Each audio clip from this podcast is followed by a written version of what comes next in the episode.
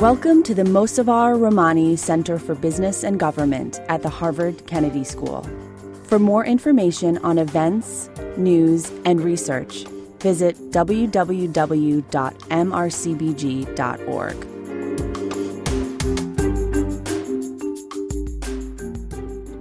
So why don't we go ahead and get started? I'm John Haigh.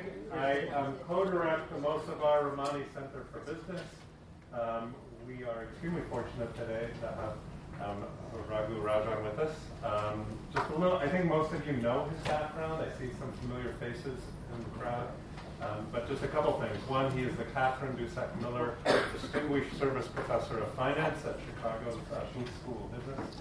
Um, he was the 23rd governor of the um, Reserve Bank of India. That was from September of 2013 to September of 2016. Uh, between 2003 and 2006, he was the chief economist for the Monetary Fund, IMF. Um, he's written many books and many articles. Um, one most recent one was Fault Lines: How Hidden Fractures Still Threaten the World Economy. He won some awards for Best Business Book of the Year in 2010. Um, he was president of the American Finance Association in 2011. Uh, and the American, he's a member of the American Academy of Arts and Sciences. Uh, I think most of you have a sense of his research, and that's why you're here. Uh, clearly, banking, finance, and development. Um, and then, most importantly, he has a new book coming out, or is out, called The Third Pillar How the State and Markets Are Leaving Communities Behind. And that is the topic for today. And so, um, the other thing I, so this is just a little personal background. I think my first exposure to Raghu um, was when I was talking to my co-director of the center, Larry Summers, a long time ago. Um, and there was some vague discussion of a Jackson Hole conversation in 2005 uh, that has stuck in my mind. But I'll leave it to you to go look it up and discover what it is. But with that, I'll, I'll turn it over to Raghu. Thank you. Thank you very much, uh, and thanks for coming. Can you hear me in the back? Okay, wonderful.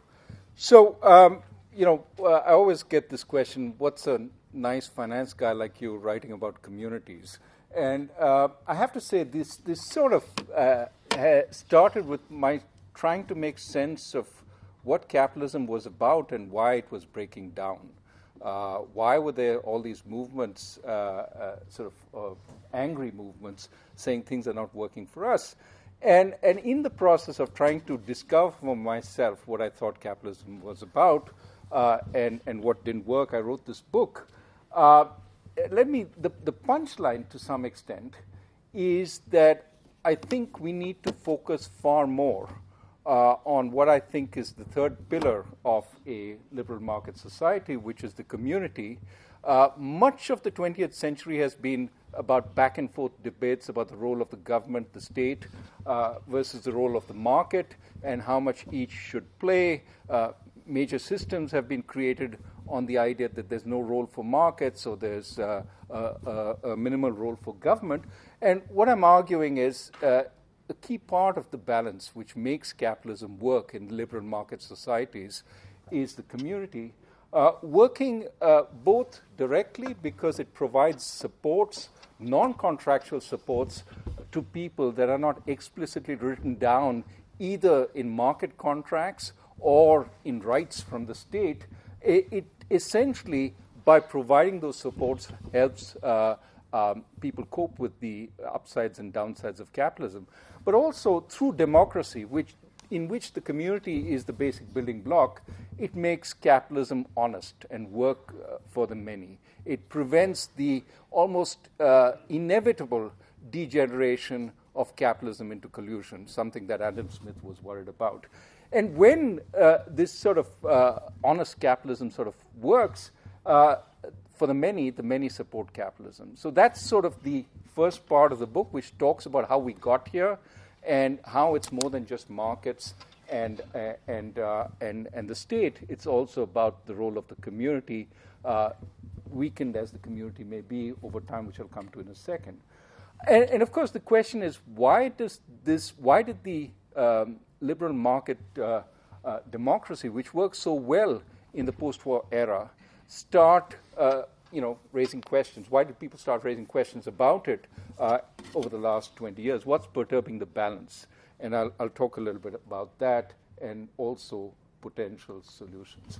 So, uh, just to get definitions straight and out of the way, what do I mean by the state? I mean the executive, judiciary, legislature, typically at the center of the, the country, the federal government. Uh, historically, it's always been about providing security and justice. And, and what is interesting is that as the state uh, became constitutionally bound, uh, I trace a little bit of that history, it also created the possibility for markets to become more competitive, for markets not to have uh, structures like guilds, anti competitive structures, part of which was to protect the market structure against the state. Uh, so I, I, talk about how the state essentially became becoming more constitutionally limited, allowed markets to become more competitive and in the process more volatile.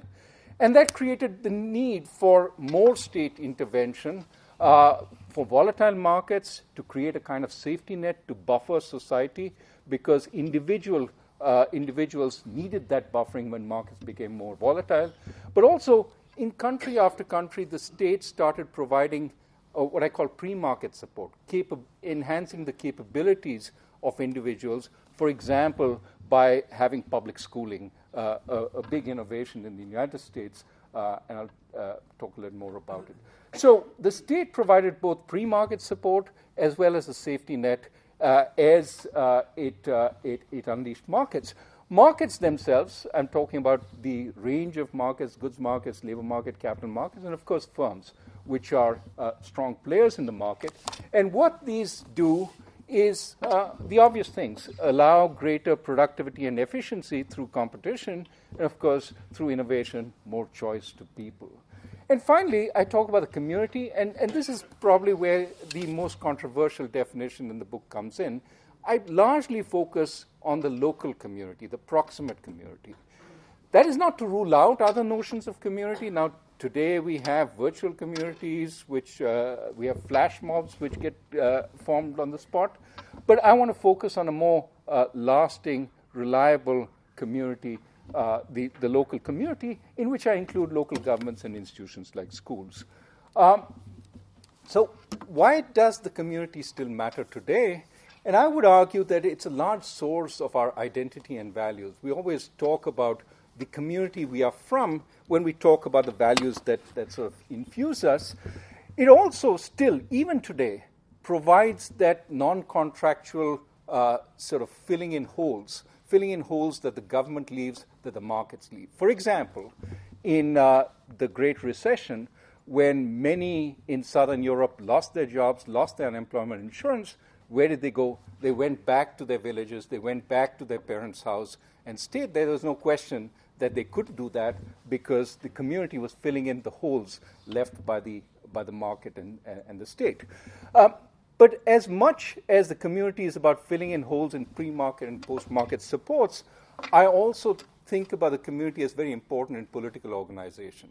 That it is the basic building block for political organization, and in that it is very important. None of this is to rule out other forms of community. If you're in a cosmopolitan city today, you'll say, I have no community, uh, but I have professional organizations, I have my, my colleagues at work, I have uh, uh, you know, professional friends uh, across the country, that's fine. Uh, you will see much of what I talk about can be done, uh, but not, not fully.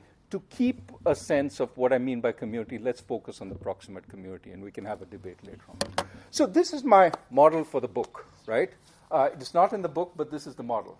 Uh, the blue arrows are what we've already talked about.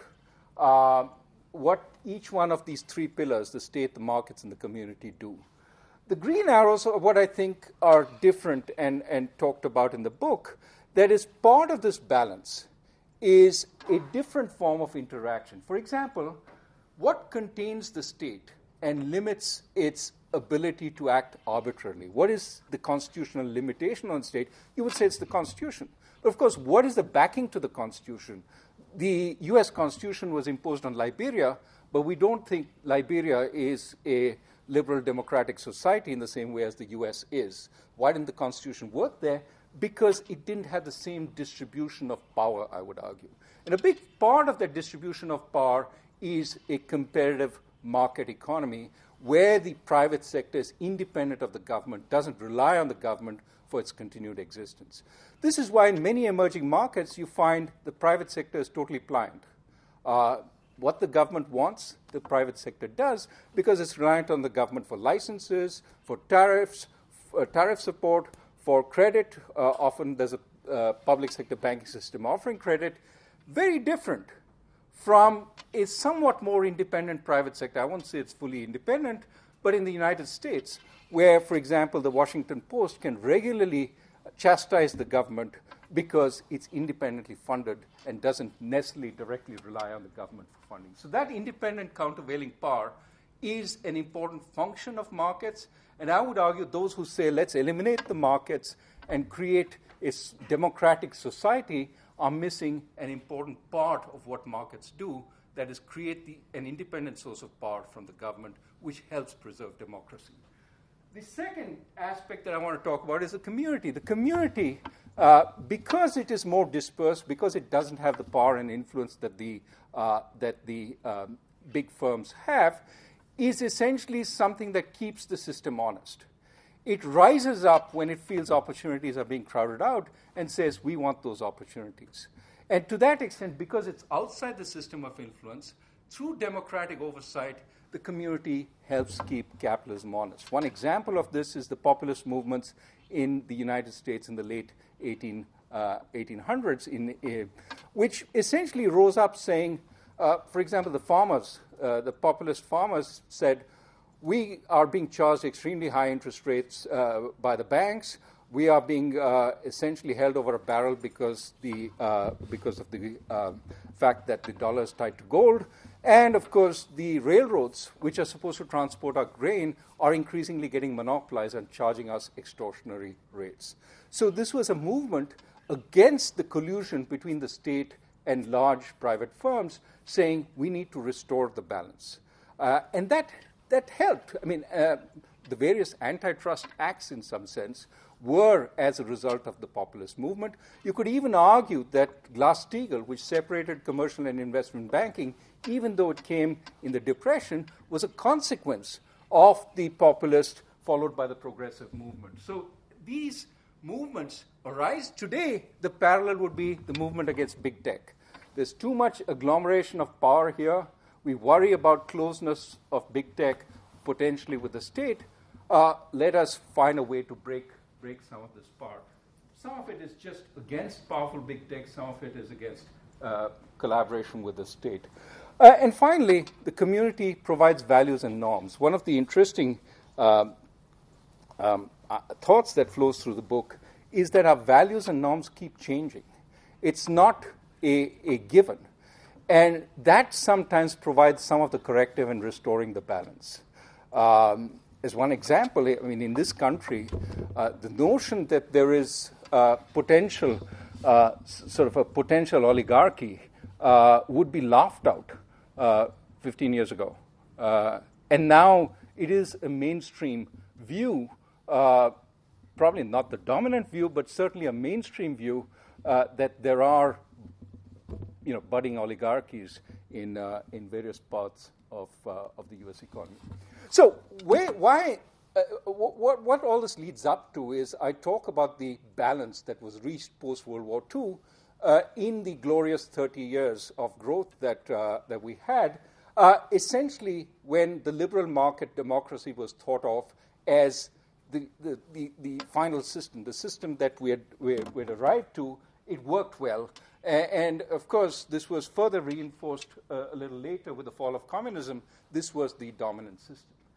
What creates imbalances great calamity creates imbalances. For example, the two Great Depressions, 1873 to 1893 or 1929 to 1939, but also technological change. These disrupt. And because they disrupt, they essentially cause society to try, and look for a new balance. Next three slides, I'm going to talk about some of the main ways the information and te- communication technology revolution has disrupted the balance in society.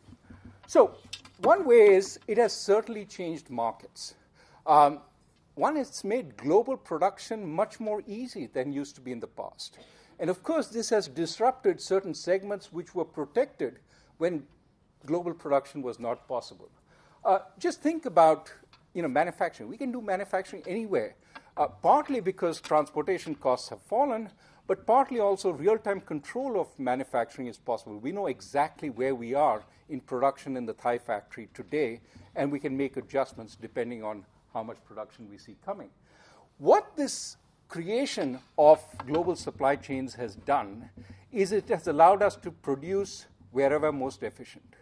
And that's problematic because earlier uh, manufacturing workers were protected by the fact that there was a lot of R&D and design as well as marketing and finance that had to be done in the large markets, that is in the industrial countries, and therefore manufacturing had to be located nearby.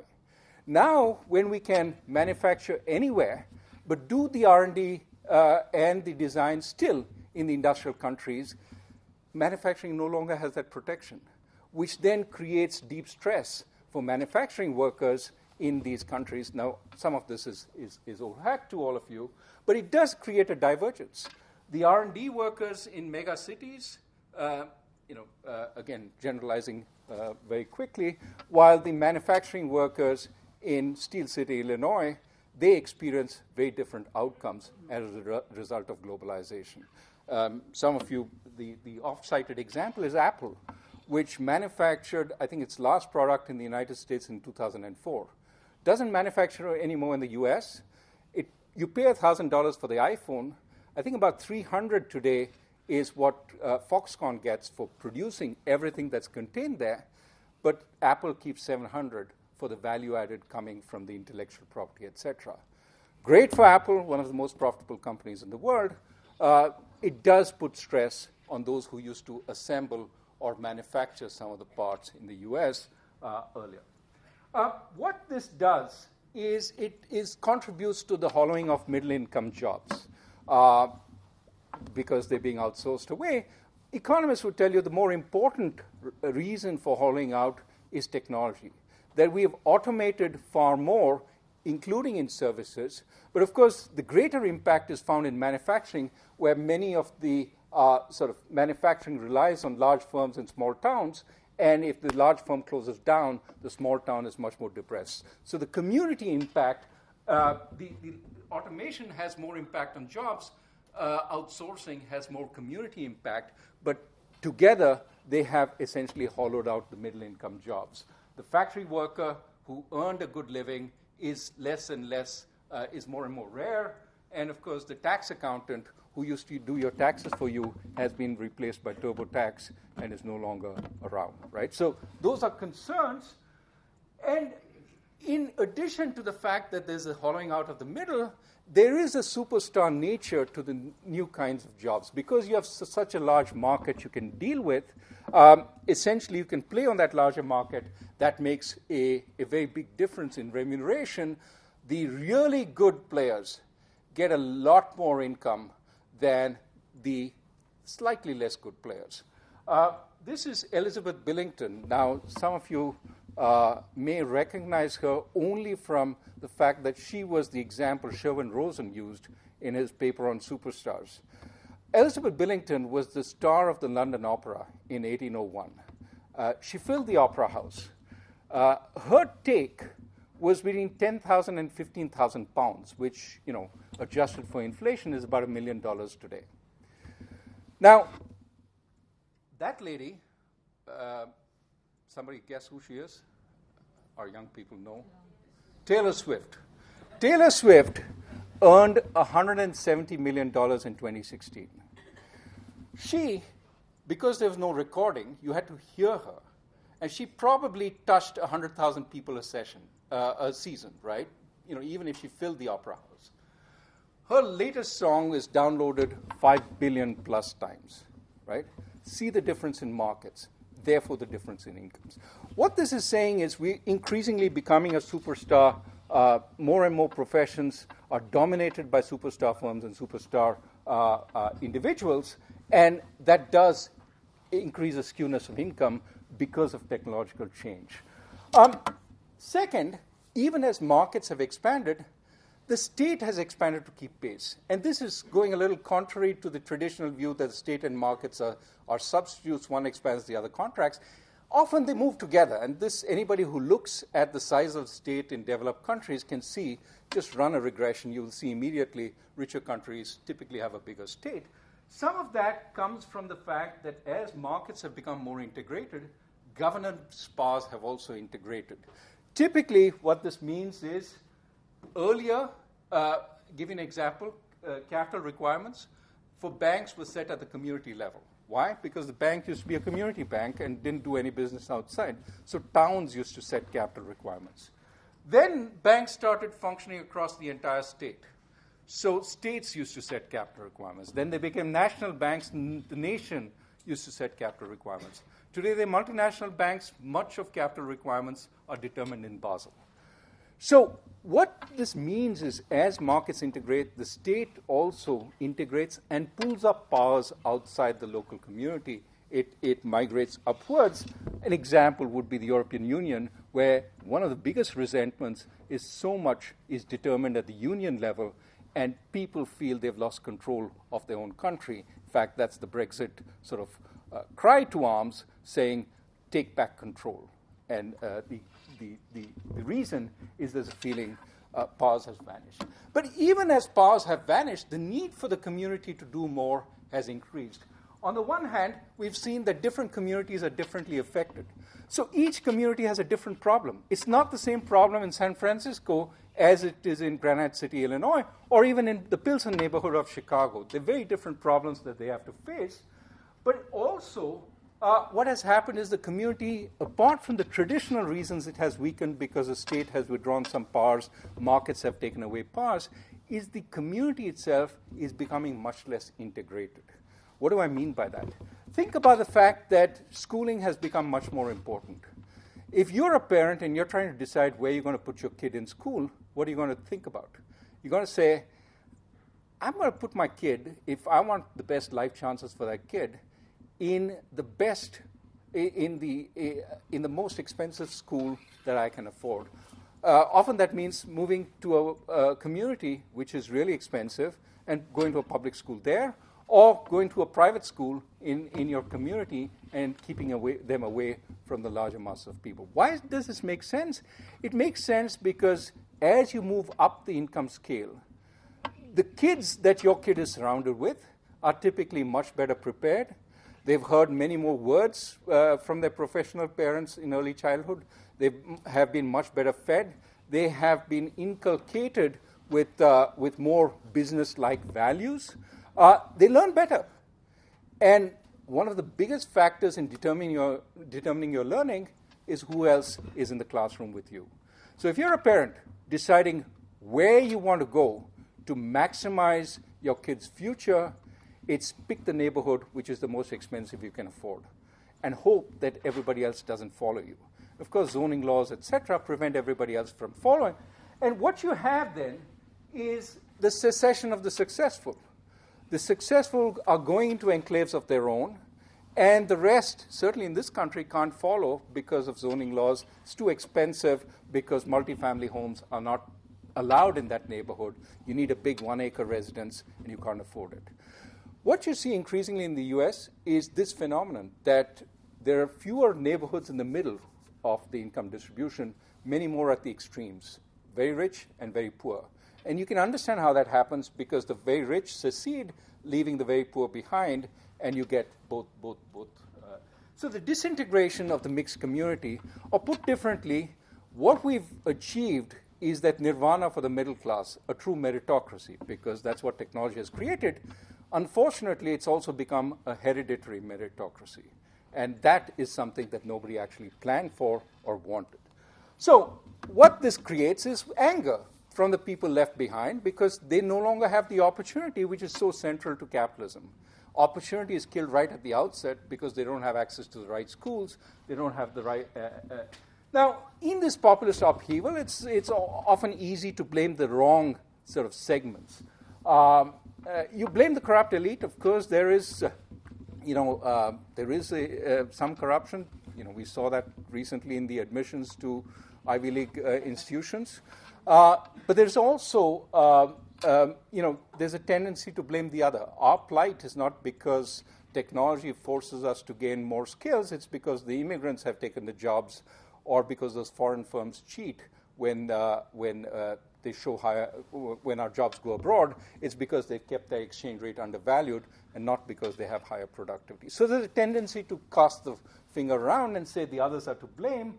But of course, if you say others are to blame, you position yourself very poorly for the future because technology is going to progress without any question. And therefore, if you haven't adapted your skills, you're going to be left out. No matter what you do on outsourcing, no matter what you do on trade, technology is the insidious inside uh, force, the Trojan horse, which is going to create problems for society. Uh, so we have to adapt. Similarly, with population aging and with the high unfunded entitlements that we have, somebody has to do the work.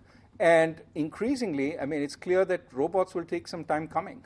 So, till those robots show up, perhaps we need some immigrants to do the work. Doesn't mean uncontrolled immigration. It does mean uh, that some immigration may, may, be necessary in how to uh, do that when you have population aging. A blanket ban on immigration is probably not wise for any of the industrial countries that are aging. And, and, and finally, I mean, uh, with aging populations, certainly from the experience of Japan, you see that there might be limited domestic demand. Well, then you're dependent on demand from outside, from the young populations of the world. Where are the young populations? They're there, not here. They're in the Middle East, they're in Africa, they're in South Asia. If you want to be able to export to them down the line, not so distant future, better not erect barriers today because it's going to become problematic. In other words, we cannot afford a balkanized world, which often is the proposal to resurrect the uh, uh, growth of industrial countries. Of course, the balkanized world makes it much harder to deal with current problems like climate change. Let me end with, uh, with some thoughts on solutions. Now, one of the problems in these kinds of situations, uh, I'll be frank with you, is it seems to me what the system needs is change at the margin rather than radical change. But of course, people in this environment want really radical change. They want to eliminate capitalism, uh, etc. Et and what I keep focusing on is there is a balance. And you cannot get rid of one big part of this balance and hope to preserve the other parts of the system. Get rid of markets, it's not clear democracy will persist. Name one socialist country which is democratic. Anybody? So, this is the kind of balance that we need to preserve. We have to be very careful about pro- proposing radical solutions, which also, to some extent, then becomes a sort of perceived weakness of this kind of argument. We have a problem. Where are the radical solutions? No, the solutions are all at the margin. How do we prevent the secession of the successful? How do we create more integrated neighborhoods? How do we keep people from, from leaving and, and staying in their communities? Those are the kinds of questions we have to answer. Nevertheless, there is a broad plan in this book, and the argument is for the world we live in, uh, at least we have to keep markets open. We have to keep goods and services markets open. We have discovered that that's one of the biggest ways we keep this, this world uh, being efficient. That's what also we need uh, uh, if we are to um, if we are to preserve competition domestically. So I argue that yes, take back some sovereignty from the sovereignty that you've dispersed into international organizations, into the euro area, etc., in, into the um, uh, European Union, but exercise that sovereignty responsibly. We need global solutions in many ways. We cannot all say, I'm going to make my country great, because that's going to make somebody else worse off. We all have to sit together and work out these things. So take back sovereignty, but exercise it responsibly. That's the first part. Within countries which are already mixed, it seems to me it's very hard to go back without a real strong apartheid system. So you have to allow for a mixed, ethnically mixed um, uh, country. How do you do that? Well, it seems to me we all have the blueprint uh, in the United States, in France, in India. It's called civic nationalism. You are a member of the country if you sign up and say, I belong to the, uh, I adhere to the values of the country. But within that civic nationalism, you have to have a way cultures can be expressed. And I would I argue in the book, you want cultures to be expressed at the community level rather than the national level in diverse countries. At the national level, it seems like imposition to everybody else if there is one uh, sort of common culture. Uh, that culture should be more about values rather, than about ethnicity. And at the local level, it is where you say, uh, this, is my na- uh, this is my historical culture, and you express it more vividly. Of course, uh, as I emphasize the community as part of the answer, I also talk about uh, many more place based uh, sort of attempts uh, to generate revival in the community, but I caution against centralized place based approaches, which typically don't have the right answers. As with development, we found aid itself is not that effective in enhancing growth, but when a country wants to drive itself up, and when there is an upwelling in that country, finance can help uh, uh, sort of uh, the country move itself out. So I, I talk about localism but I also talk about it being inclusive, that is, you're a community within a country. So the barriers to flows of people and goods from within the country are relatively small, even though you, you're, you're a community without high walls. So uh, uh, finally, let me uh, end with this. Uh, localism is uh, about community leadership essentially trying to develop solutions for the community. Uh, it implies greater powers. Often, as the powers have moved up to the nation and then outside the nation, the community has become disempowered. I'm talking about pushing back more powers to the community. Uh, for example, the power, greater power to develop curricula which are more locally relevant in the local schools rather than having that curricula developed at the nation's capital or elsewhere. Part of the safety net could also be decentralized to the locality. Here's the top up to your unemployment insurance, that comes from the community seeing that this is a case which needs to be uh, helped. Uh, and uh, I, I, would call for more engagement uh, locally, and I think we have technology to do that. So even as technology becomes a problem, it can be part of the solution. For example, in Chicago, there's an app which allows you to focus on potholes, pinpoint where the potholes are. It shows up on the site, and then the uh, municipal authorities have to tell you when they fixed it. So that kind of technology allows both engagement uh, and, uh, and some kind of monitoring of local officials. One of the big concerns about localism is local officials will be corrupt, will be less effective. We have ways to change that today. Um, of course, we need infrastructure, uh, linking communities.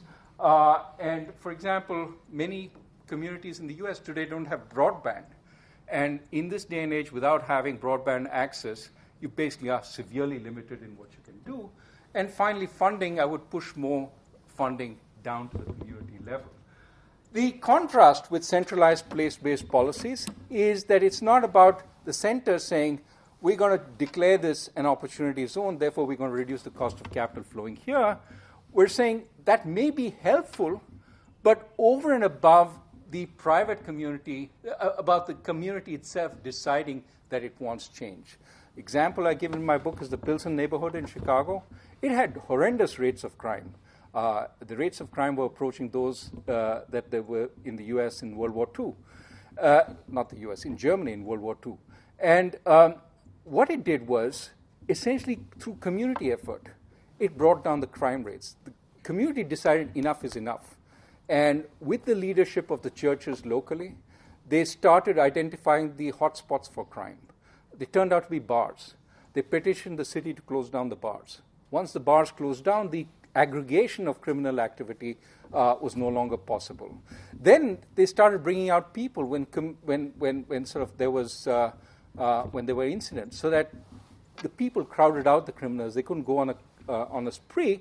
Moreover, the people could call the police and say, I saw thus and such person. No single person was in- identified with reporting to the police. I mean, these seem very, very micro level uh, um, uh, sort of uh, actions, but this is the point that a lot of community action is about local level actions which can make the community far more hospitable to business. Pilsen is now an up and coming neighborhood in Chicago, but it was truly important they fixed crime first before business saw it as a place worth investing in. They boast of having McDonald's and a variety of fast food restaurants. This is a neighborhood where McDonald's is actually uh, an upgradation in terms of the jobs it creates, because at least it has a job which pays something as opposed to what they had earlier. So, the broader point is that uh, we need uh, more localized policies uh, in order to elevate the areas that are falling behind.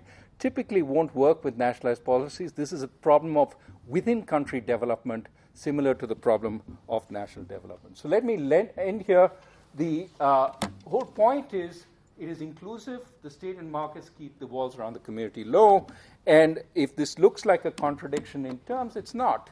I mean, in many ways, you can think of the Commerce Clause in the United States Constitution as trying to do is uh, precisely this. States have the d- ability to determine a lot, including how production takes place, what the minimum wage will be, but they don't have any ability to limit the flow of goods from other states into that state. They can't put specific tariffs on goods produced in Massachusetts if it comes into Texas.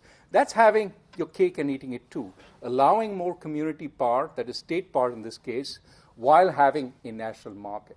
To some extent, that's the new balance we need to go to more empowered communities living well within an inclusive nation and inclusive markets. Let me stop there. That's, uh, I'm happy to take questions.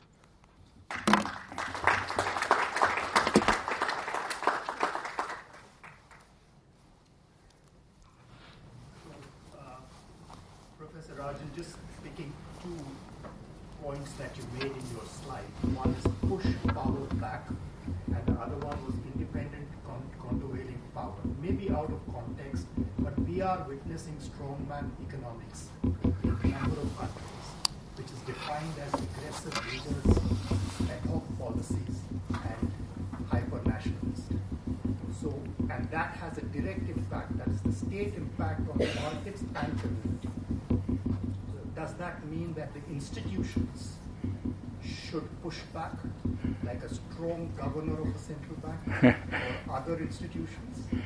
So, what is the countervailing power to push back hyper nationalism with ad hoc policies? Yeah, no, this, this is a real uh, question. When people are angry, they're willing to hear um, sort of ad hoc or radical solutions. And the populist nationalists have what seems to be a, uh, you know, an attractive solution. It's those other guys, it's the minorities, they're the guys who are responsible for stealing your jobs, and trust me, I will put you back on even keel, right?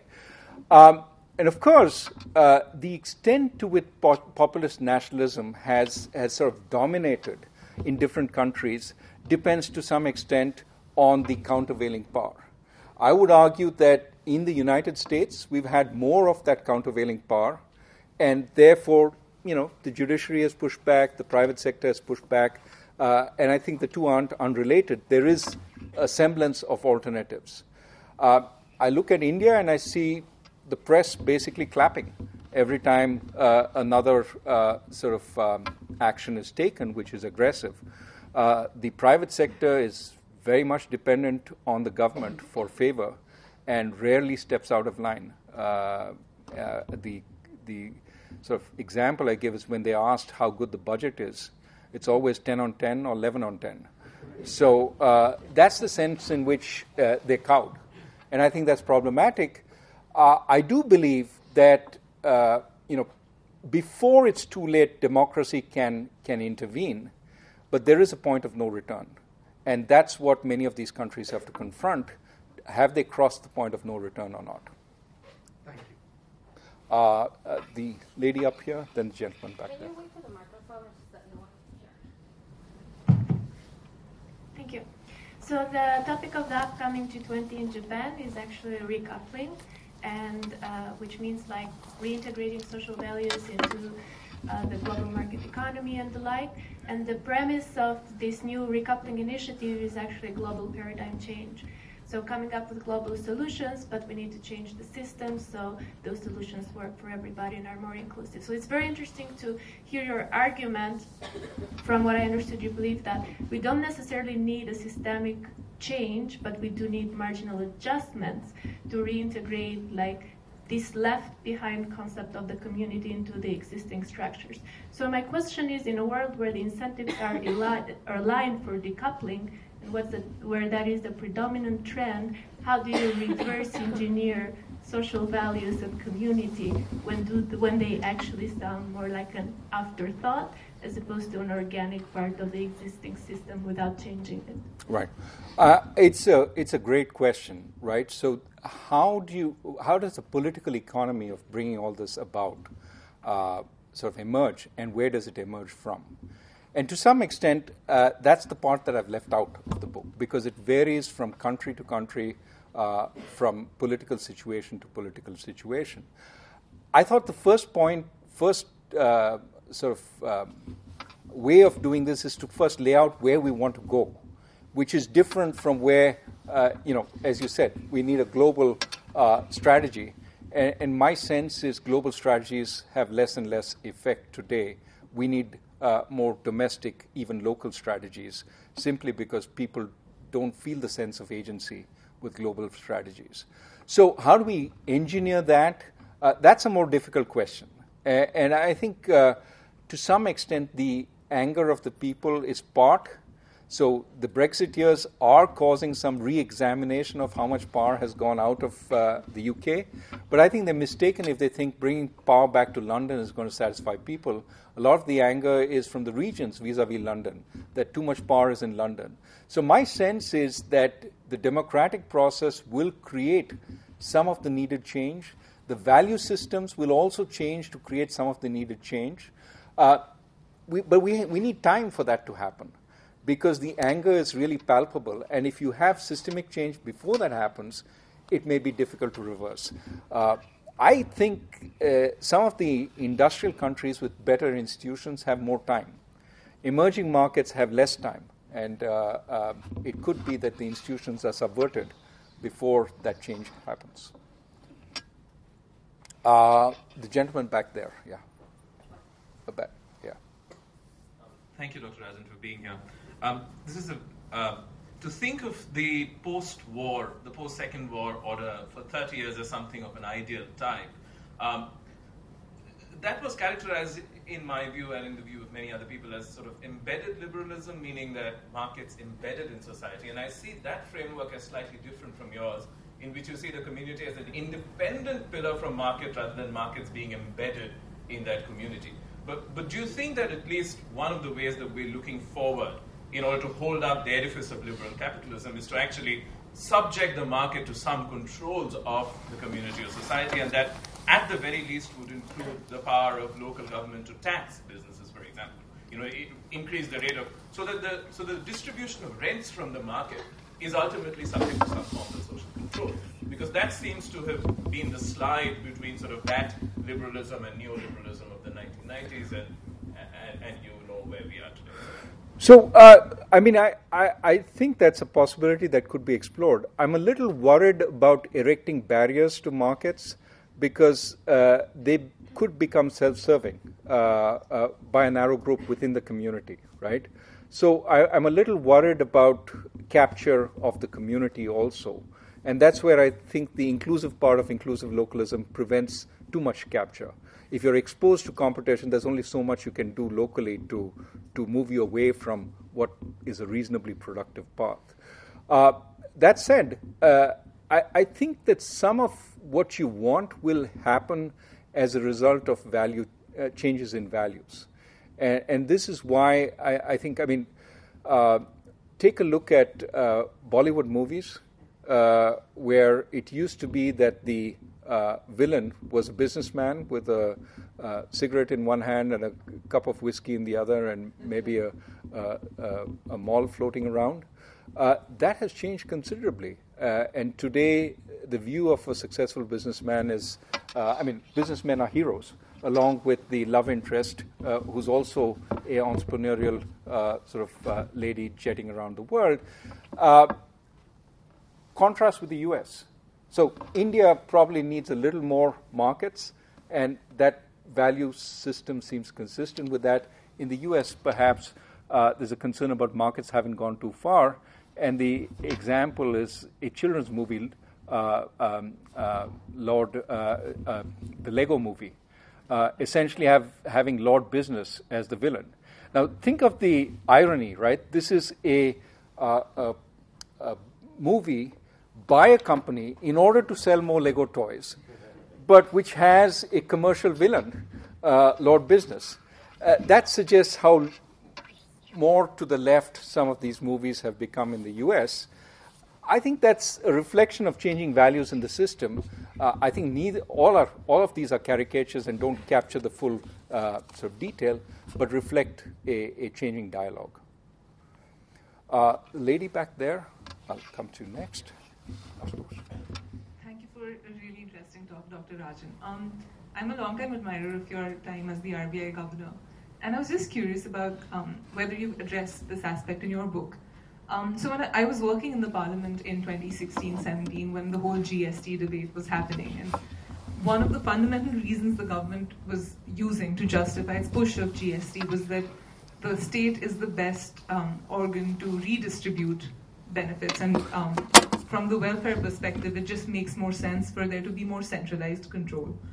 Um, so I guess my question is at two levels do you think that communities are equipped, um, even with lower levels of education, to decide what is their own maximum level of welfare? And second, um, do you think that the argument of standardization being sacrificed at the altar of decentralization is a meritorious argument? Yeah. I mean, these are difficult questions, right? I mean, th- I can visualize some circumstances in which standardization makes sense. But I would typically argue that you know, having a voice expressed on that is, is not a bad thing. Now, you will say, well, if 100 voices speak in different directions, when do we ever get standardization? Well, if it's that important, there should be carve out circumstances. But this, this reflects the difficulty of, of actually doing some of these things in reality. Take, for example, welfare. One of the arguments against welfare is not so much that, uh, I mean, the historical argument against welfare has always been uh, of uh, funding the, um, the, the, lazy, right? Uh, the um, undeserving other. And that's an argument which is going on in India today uh, after the Congress proposed this, uh, this universal sort of income. and and the, the difficulty there is yes, there are some very poor, deserving poor. How do you tell the difference? And historically, welfare was at the local level because you could tell the difference. Now, communities are overwhelmed by national disaster. And so it's very hard for them to continue that. So, in a sense, the ideal would be much of it provided by the state, but some of it, the top up, to be provided locally, especially the contingent stuff. If your unemployment insurance runs out, well, the state has provided for some time. Now there still might be deserving cases will the local have a better sense of what that is? But as important as the local having knowledge is local engagement. That is, you feel responsible for others in your neighborhood rather than going to a completely anonymous society. I think Jim Poterba has done some work showing that with the advent of Social Security, elders in the community paid much less attention to schooling for the young because they were essentially protected. They no longer had to care. Now, I don't know uh, where, I mean, this is a part of that, that argument that allow a little bit of welfare judgment to go down. Are they equipped? Well, this is demand and supply, right? Once there's a demand, supply will be forthcoming, and uh, the community will then be, you know, will be structured to take advantage of that. There's a lot of argument they can never do it. I don't think we can say that until we try. Uh, there, and then Ashutosh.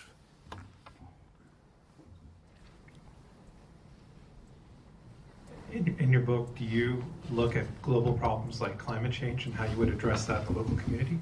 Yeah, I mean, some of these are not subject to uh, to local solutions, right? You need to talk uh, globally. That's where the responsible sovereignty came in. That you have a responsible for the responsibility for the global commons, and so your sovereignty has to be exercised responsibly. So you do put the global solution to your democracy to judge is this something we want to go to? But if they if they agree to it, that's what becomes your contribution to the global solution. So I would say there's a little bit of back and forth. You don't decide everything in a closed room in Paris. Uh, you do sort of say, okay, these are potentially commitments I can work out, go back, check with your people that that's reasonable, go back and say, I'm going to do this. That has much more likelihood of succeeding than something agreed there, and you get immediate pushback. We don't agree with this, it doesn't make sense. And, and, and it gives more legitimacy to the international agreement. Ashutosh? You know, two of, two of your arguments about empowering the local um, community are, I think, unmistakable. Uh, one, um, the sense of agency that, and local engagement, and, two, uh, some problems uh, have the problem local knowledge. Um, national capitals cannot quite figure out what the what what the source of the problem in a, lo- in a community might be, and, and the community itself, local community itself, would have greater understanding of that. but there is um, a famous Ambedkar, Ambedkar uh, objection to and also an objection that emerged from the African American um, Ambedkar argued that uh, the countryside was a cesspool for Dalits, and migration to the city uh, was likely to be a site of uh, empowerment and liberation. I use the term site of liberation. Similarly, in America, it was argued that uh, migration of blacks from the rural south to the cities would uh, be a site of liberation for all the difficulties that might emerge, but be a much better place than, than, than, the, than the rural community. So, do you think that the argument about empowering the local community um, would have to be different for rural communities versus urban communities or or highly stratified rural communities versus less stratified urban communities in other words how would you deal with Ambedkar yeah. So uh, Ambedkar for those of you uh, who are wondering who he was was the uh, leader of the uh, what are today called the Dalits the uh, sort of uh, for want of a better word the backward caste the and um, he was also a person instrumental in writing India's constitution, a very learned gentleman. And he was, had a running fight with Gandhi. And uh, one of his arguments was, was, was that uh, one of his concerns was the village structure. And I think similarly with the African Americans, the worry was that funding to the states would not flow to the African Americans in the southern states because they were uh, much more uh, sort of segregationist at the state level than the federal government was. And so Johnson had this famous community based action where he wanted to bypass the states and go directly to the community. So uh, let me say the first thing it may be that we need to rethink what the community means. That is, in the Dalit structure, it would be creating a kind of uh, Dalit group which is more empowered and more funded rather than funding at the overall sort of village level where they and, and I think increasingly as people move that that sort of and find their groupings that might be possible. Uh, similarly, uh, Johnson tried to do that. There was a problem, however, which I will recognize in what you just said, which is that without any official structures for the black community, there's a very big question of do we fund the activists in the community? Do we fund the uh, local mayor who's not necessarily sympathetic to the cause of African Americans? Or do we sort of create a, a, new set of leaders? And, and the problem there was because the community didn't spontaneously sort of create that leadership structure, it created chaos. Uh, so uh, I recognize the problem when the community is a subpart of a broader group and is not empowered within that broader group. And that clearly has to be dealt with very carefully.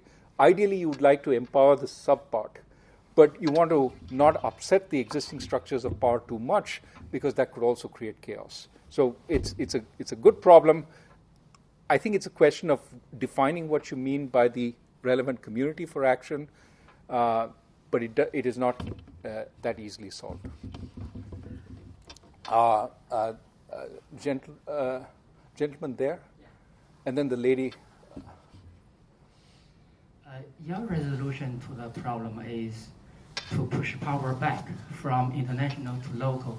Uh, I'm not sure if it, it is a fair uh, question, which is uh, what's your take on the Brexit? Do you think uh, a right solution to the UK? Yeah. Um, look, I, I don't think it's the right solution. I think it reflects the anger, and and therefore, uh, I mean, ideally, what I would, what what I think, uh, I mean, the problem to some extent with the European Union, right?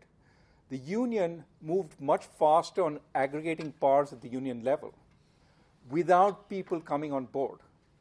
And now a bunch of countries are saying we've given up so much power over immigration, over, over rules for business, et cetera, et cetera. And we didn't know that we were giving up this power. And so now it's let's take the power back. But you know, it's hard to extricate yourself from the European Union, as we've seen with uh, with uh, with Brexit. I mean, so I'm saying that in some sense the the desire is understandable.